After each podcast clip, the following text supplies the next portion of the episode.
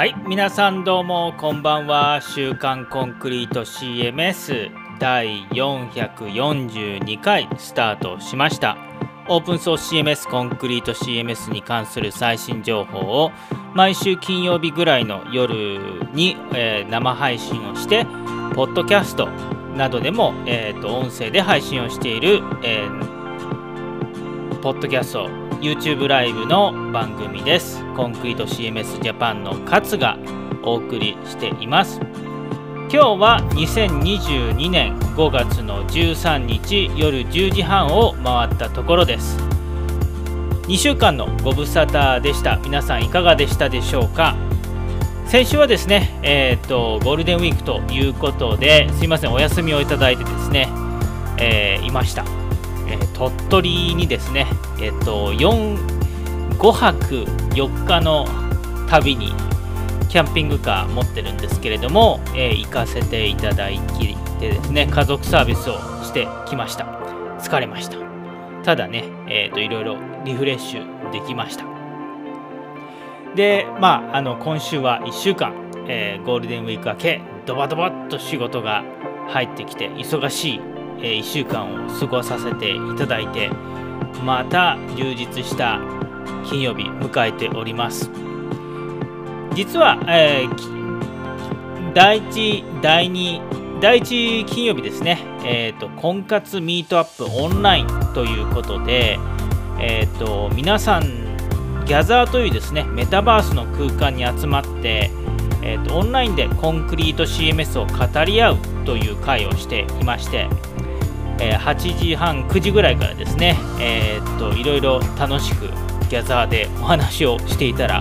えー、と収録の時間が延びてしまいました、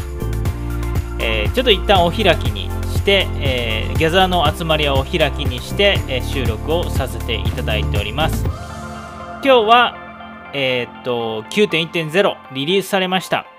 えパチパチパチパチより安定化したバージョン9のリリースちょっと詳細はですね、あの今日リリースされたばかりなのであ、あの詳細がですね、準備できなかったです。ごめんなさい。なので、来週改めて紹介をします。そして、水曜日にですね、ポートランドラボス、コンクリート CMS 開発元のポートランドラボスが、えっと、月1のアップデートを行ったんですが、すいません、ちょっとその9.1.0のあのリリースのごたごたで、えー、うまく、えー、十分に通は、えー、通訳配信の準備ができなかったのでそれも来週すいませんが、えーと、お送りしていきます。今日はですね、えーと、と前回の週刊コンクリート5から行っているコンクリート CMS のアピールポイントの紹介ということで第2弾コンクリート CMS の強力な会員グループ機能についてちょっと喋ってみようと思います。といった内容で今週はお送りしていきたいと思います。第442回週刊コンクリート CMS よろしくお願いします。では、えー、今週のアップデートのコーナー行ってみます。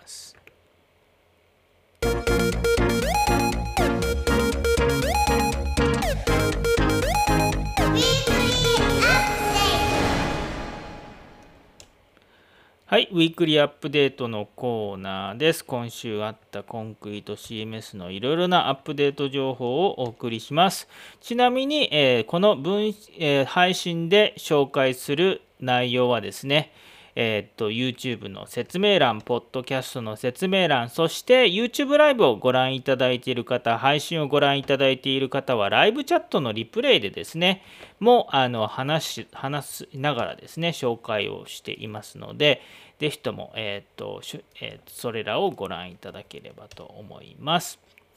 で、えー、っと、来週、今後、まず最初にちょっと今後の配信の予定など、えー、っと、紹介をしたいと思います。来週5月は、来週なんですけど、すいません。あの、木曜日と金曜日ですね、東京に行く予定ができてしまうかもしれないので、えっと、水曜日の夜に、えっと、コンクリート CMS 集ま集まります。で、えー、と収録がその時にできなければ、えー、と週末に、えー、と収録配信をしたいと思います。もしもギャザーのですねオープンスペースは水曜日の夜8時から行おうと思いますのでよろしくお願いします。そして5月、その次ですね、5月の20最終の、え、曜日もです、5月の最終の曜日か、最終というか第4、第4週なんですけれども、5月27日金曜日も、えーと、別の勉強会に僕参加したいので、えーと、5月26日木曜日、えー、お送りしていきたいと思っています。すいません。で、え、ー、と、6月の3日は婚活オンラインということで、えー、今日みたいにですね、え、ー、と、ギャザーと呼ばれる、えっ、と、オンラインの、あの、スペースでですね、えっ、と、集まって、えワイワイガヤガヤ、えっ、と、コンクリについて語り合うという、コンクリ以外にも、え含めて語り合うという会を予定しておりますので、ぜひとももしも何か、あの、質問とかフォーラムとかで、えー、は得られないリアルタイムなやり取り、えー、できますので参加していただければと思います。よろしくお願いします。さあ、そしてですね、えっ、と、ちょっと今日あの、ま、準備が間に合わなくて、えっ、と、申し訳ありませんでしたが、えコンクリート CMS の最新版9.1.0が今日リリースされました。パチパチパチパチパチ。で、えっ、ー、と、9.1.0なんですけれども、あの、詳細はですね、えっ、と、前回、第440回の週刊コンクリート CMS で、新機能については、えっ、と、いろいろ紹介を、あのさせてもらいました。それ、あの、ご覧いただければいいと思います。主な新機能紹介については。そして、この、えっと、リリースノートなんですけれども、えっと、いつもですね、新バージョンがリリースされると、このリリースノートの音読の回というのを僕やっているんですけれども、今回ちょっと長かってですね、あの、うちの会社の、えっと、森合さんという方にですね、えー、と最近は翻訳を手伝ってもらっているんですけれどもあのちょっと翻訳が間に合わなかったので一部まだ翻訳できていないので改めて翻訳がし終わった来週にえっ、と、音読をさせてもらいます。なので、えこの詳しいですね、えっ、と、リリースノートの紹介は来週行わさせていただきます。ただ、えっ、と、もしもですね、あの、簡単な概要とかはですね、えっ、と、4月21日配信をさせていただいたですね、え第440回で、えの時の配信をご覧いただければと思います。リンク貼ってあります。さあ、次なんですけれども、えー、っと、はい、えー、っと、5月の17日、えー、っと、5月の17日は火曜日のし早5月17日深夜ですね、28日早朝にですね、GitHub の URL が変更されるという、えー、とお知らせです。これは主にあの GitHub の URL を何かしらの形で、えー、と使っている開発者、えー、管理者の方向けの情報なので、一般の人には GitHub なんぞやという方にはあんまり関係ない話かもしれません。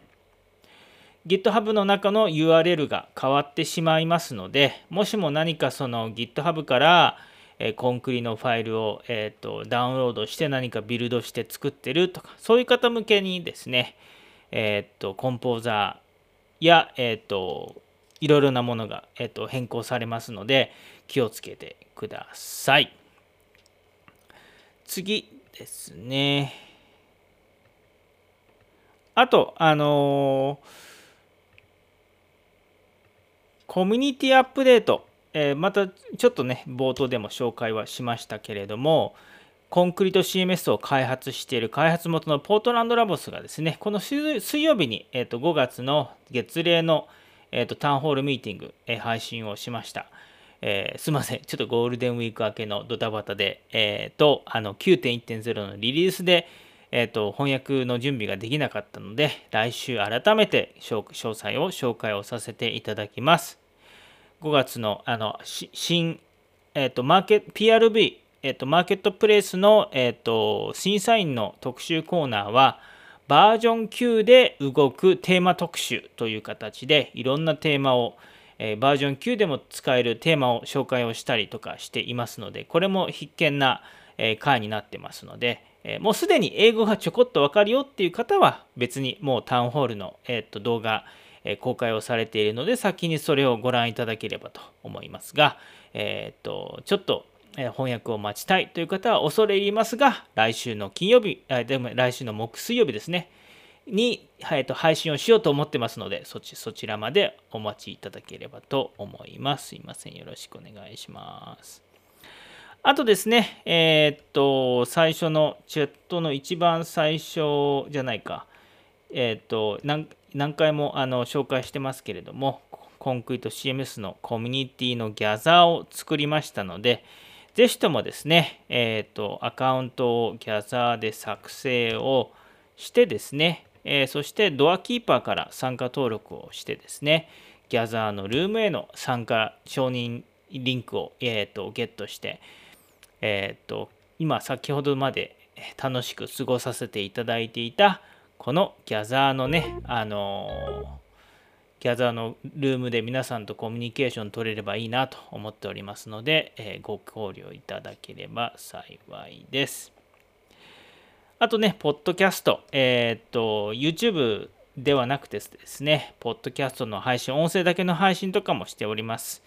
えっ、と、アドオン、えー、試してほしいアドオン特集とか募集とか、えーと、翻訳のヘルプ随時募集しておりますので、えー、またよろしくお願いします。リンク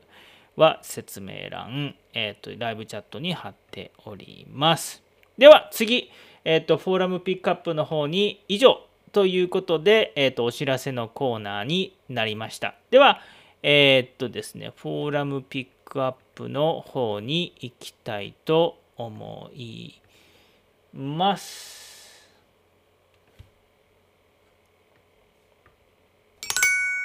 あ、間違えた。すいません。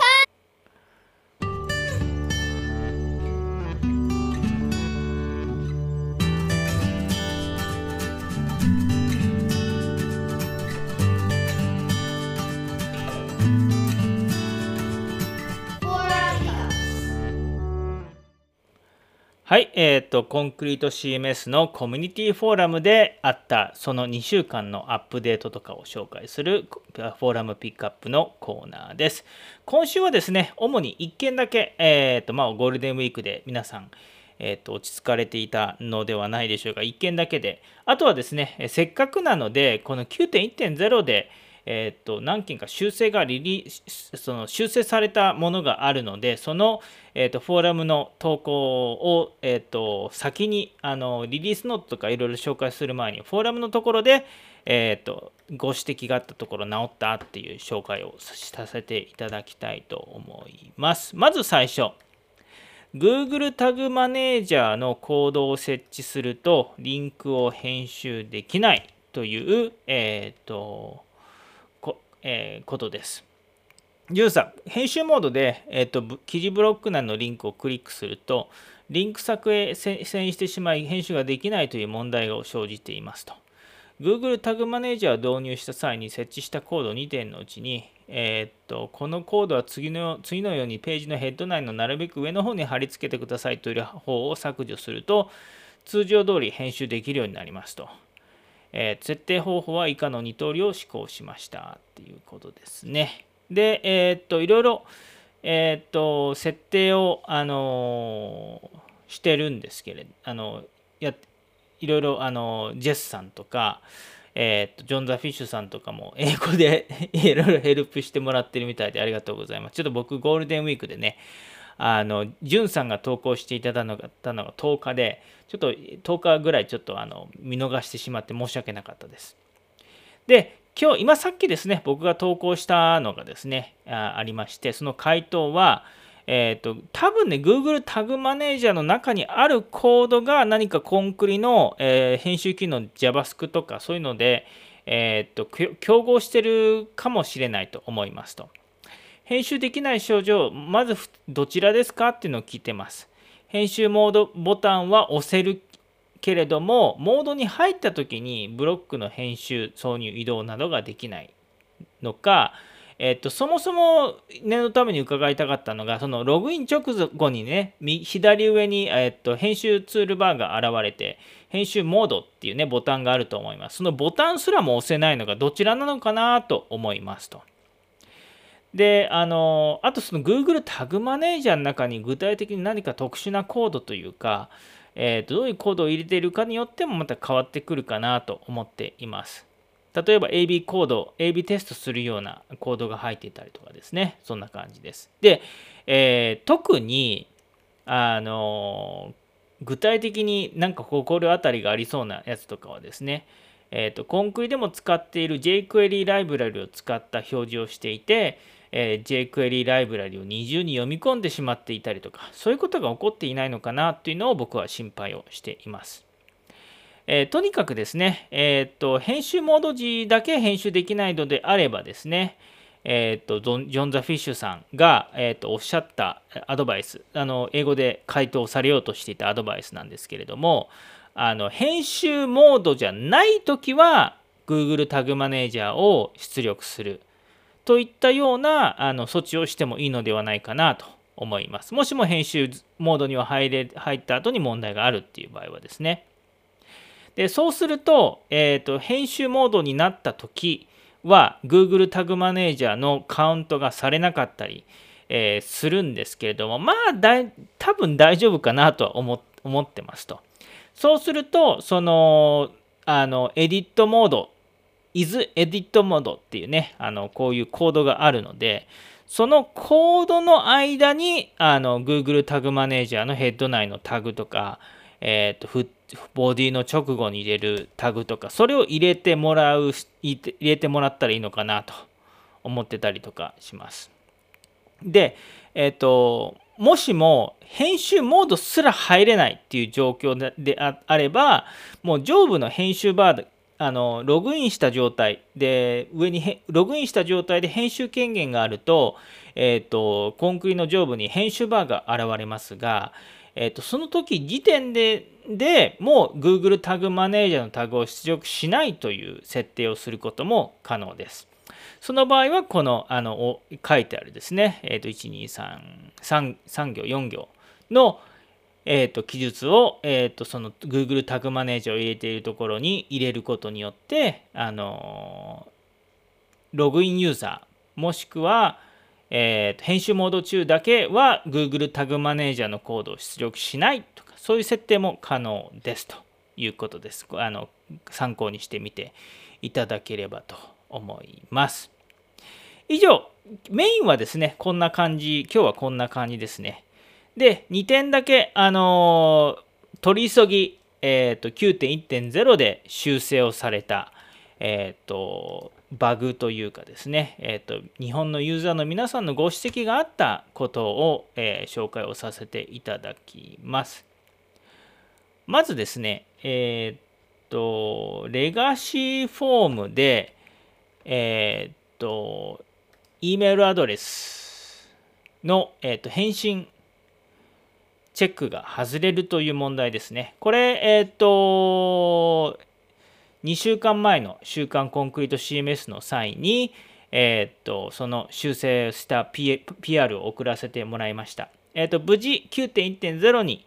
取り込まれて9.1.0でもう修正されたものが、えー、と利用できるようになりましたただもうあのー、えっ、とともゆきさんはねあの僕がお教えした、えー、と修正方法を適用してですねえっ、とあの治ったということなんですが、まあ、9.1.0にも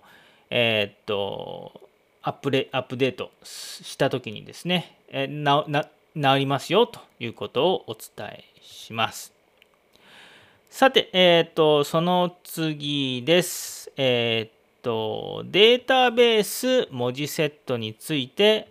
という、えー、フォーラムです。これは、えっ、と、ポケポンさんからの、えっ、と、ご指摘ですね。バージョン9.0.1のシステムセッティングエンバイロメントデータベースキャラセットが Nothing Select になっていますという問題。あの本前のバージョンバージョン8までであったら今使っているデータベースが何なのかでそれで使っているデータベースの種類がもう選択された状態になっているという状態だったんですけれどもバージョン9で何かバグバグがあったようでえー、っとその Nothing selected 何も選択されてないという状態になってしまいました。それがですねえーと、P、僕の方であのバグの、えーと、レポートを出したらですね修正をしてもらいまして、えー、今回晴れて9.1.0、えー、でですね修正が取り込まれたということになります。はい。以上ですね、えっ、と、フォーラムピックアップのコーナーをお送りさせていただきました。では、えー、最後にですね、えっ、と、コンクリの CMS の語る会、コーナー、えコンクリート CMS のアピールポイントのコーナーに行きたいと思います。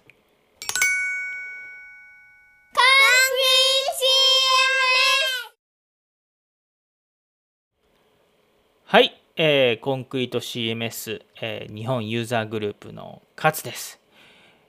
毎週毎週、今週間コンクリート CMS、ポッドキャストなどで、えーと、配信をしているんですけれども、ちょっとあのきちっとした勉強会の配信とかをすると時間がかかってしまうので、えー、あえてポッドキャストで音声だけを聞いている方でも、あの分かるようにゆるくコンクリート CMS について語る。そしてコンクリート CMS についてのアピールポイント、えー、短い時間語ってみようという、えー、コーナースタートし、えー、第2回目ですね、えー、先月、先月、前回はコンクリート CMS のアピールポイント、セキュリティについて話をさせていただきましたが、えー、今回はコンクリート CMS の2つ目の強力な機能であるユーザーグループ管理機能の特色についてちょっと語らせていただこうと思います。あのコンクリート CMS の、え英語のサイト、コンクリート CMS.com のページにもあの訪れるとですね、英語で、えー、コンクリート CMS のアピールポイント書いてあります。オープンソースコンテントマネジメントシステム for Teams というあの肩書きが、えー、キャッチフレーズがトップにあります。で、サブキャッチにランがセキュアウェブサイトえー、Your content contributor will love using with concrete CMS と、えー、サブキャッチはセキュアな CMS ということを、えー、歌っていて、第一のキャッチコピーとしてコンクリート CMS はチームに向けて、チーム向けに作られた CMS であるよということを言っています。ということで、あのコンクリート CMS のアピールポイント、えー、セキュアな CMS っていうことに加えてチームでの運用にすごく適している CMS というふうになっています。あのいろいろあの CMS 他の CMS でもグループ管理機能ユーザー管理機能グループ管理機能っていうのがあのついていると思うんですけれどもあのやっぱりコンクリート CMS が本当に他の CMS、えー、僕が使ってきた他の CMS に比べるすごいいいなって思っている一つがやっぱりこの会員管理機能、えー、グループ管理、えー、なんですね。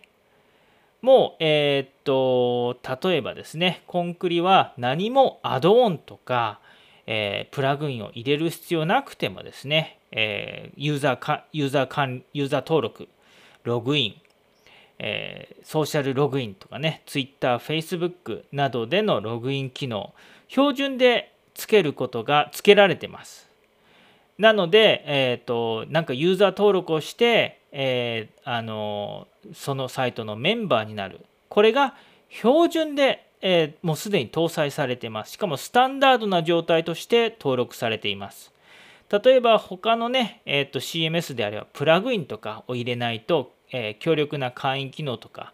作れなかったりとか、えーと、回収もすごく難しいといったようなケースが、えーと、あるかもしれません。ただ、コンクリはすでにコアの機能としてある程度、え、会員機能の仕組みが整っているので、え、追加開発をせずに最初から高機能なユーザー管理機能を使えるようになっています。それでですね、あの標準のメンバー登録、ソーシャルログインの機能に加えてですね、えーと、アドオンでは LDAP 認証ができたりとか、あと,、えーと、バージョン9で本格的に始動する予定なんですけれども、あの SSO サーバー、コンクリート自体が、えーと、ユーザーサーバーとして、えー、機能する。そういうことも実は、えー、と実現可能で、ポートランドラブスは実際にそういうことをしているということになります。グループ管理機能、えー、とログイン機能、えー、それだけでもだけではなくてですね、あごめんなさい。えっ、ー、とメンバー登録ですね。メンバー登録、ソーシャルログインとか、そういう単純な、えーと、ユーザー管理機能だけではなく、コンクリのもう一つの利点っていうのが、えー、強力なグループ管理機能になります。複数のユーザーが複数のグループに所属できて自由か自由にできるコンクリのグループの設定なんですけれどもあの特に大きい会社さんとかねあのいろいろ、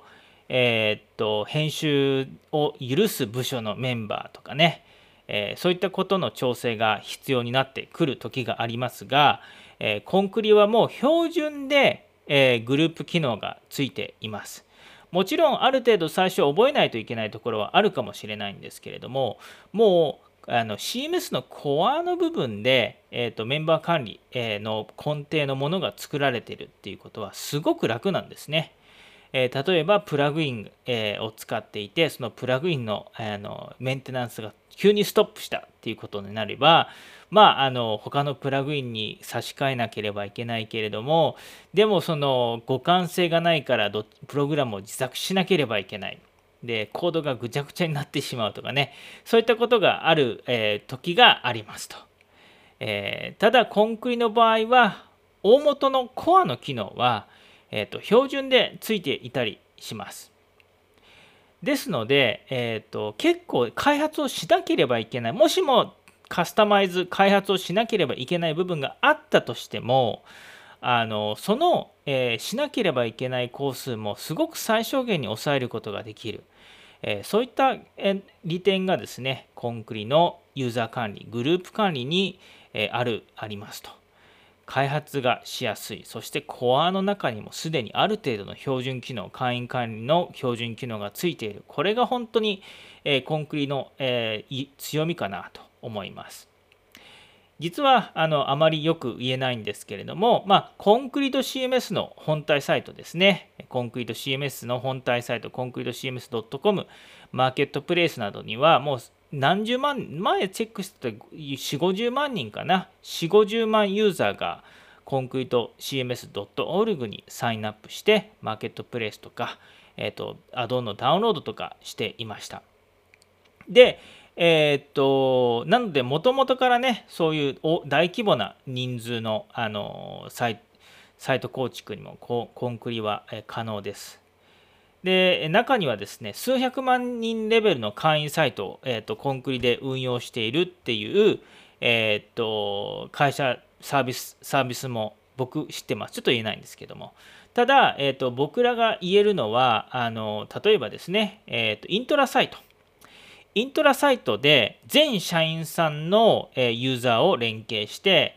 全社員さんに向けて ID を自動的に発行して、えー、そして、え、っと社員さんが、え、っと SSO のリンク SSO のサーバーを介して、え、っとログインすることによって、えっと社員さんはもう自分の会社のパソコン支給されているパソコンや認証システムをもとに、えっと大元の社員社員基盤で認証すれば、コンクリのサイトにログインするときは自動的にログインしてできるとかね、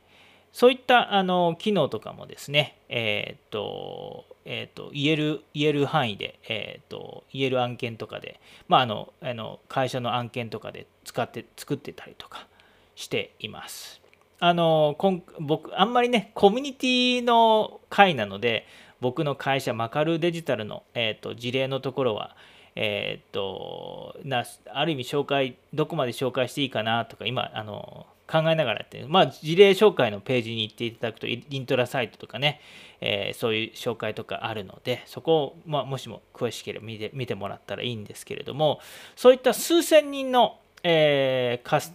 会員会員とかのカスタマイズ、そんなんかはね、僕ら自身でもしたことがあってですね、えーと、企画的全く問題なく、えっ、ー、と会社の基盤システムと連携をして会員システムをいろいろやるといったようなことは全然できお茶の子さいさいでできてしまう。それがコンクリート CMS の、え、良いところであったりとかします。そしてその会員機能がコアにあるので例えば複数での複数人での編集に対応した、えーとバージョン管理機能。誰がこのページをいつに編集、どの範囲を編集したかっていう記録を取れたりですね。あと、ワークフロー機能です。ページを編集して公開をするときに誰か、えー、会社の上司、社長とかに決済をもらって承認をする必要があると。でもその決済の承認フローを自動化して、えページの公開準備ができたら承認ボタン、承認申請を出してそしてしかるべき人がログインをして、えーと、公開 OK、更新 OK ってボタンを押したら自動的に公開がされるとか、そういったシステム、コンクリにはついていますが、それもやはり、えーと、チーム向け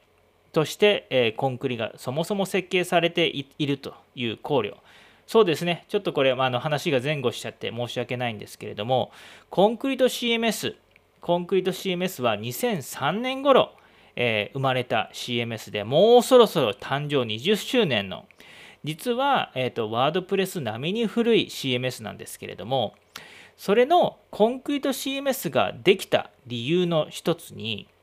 すごく短期間でなおかつ数十名の、えーと、サイト更新者原稿とかを流し込む人が、えーと、いたと。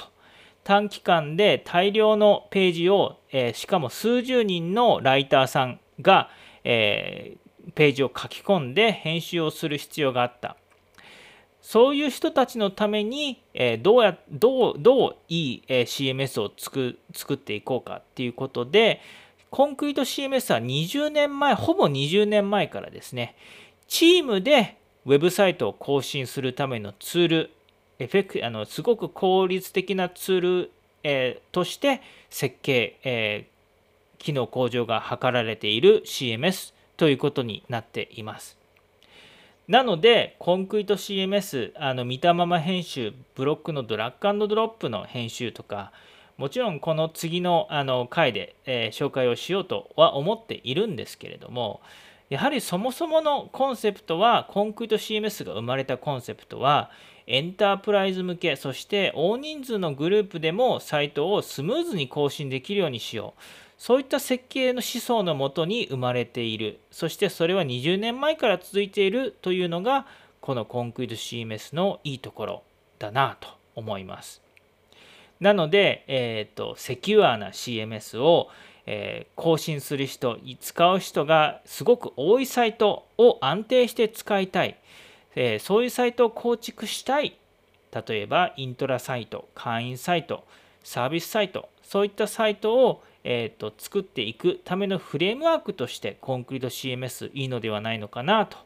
思ったりとかしています。ということで、えー、今回、えー、週間、えーコン、コンクリート CMS、コンクリート CMS のアピールポイントその2、強力なユーザーグループ管理機能、えー、勝手にトークをさせてもらいました。コンクリート CMS を使う際、もしもね、上司の方とか、お客さんとか、えー、アピールする時の参考にしていただければ幸いです。以上、えー、週刊コンクリート CMS となりました。ではエンディングに行きたいと思います。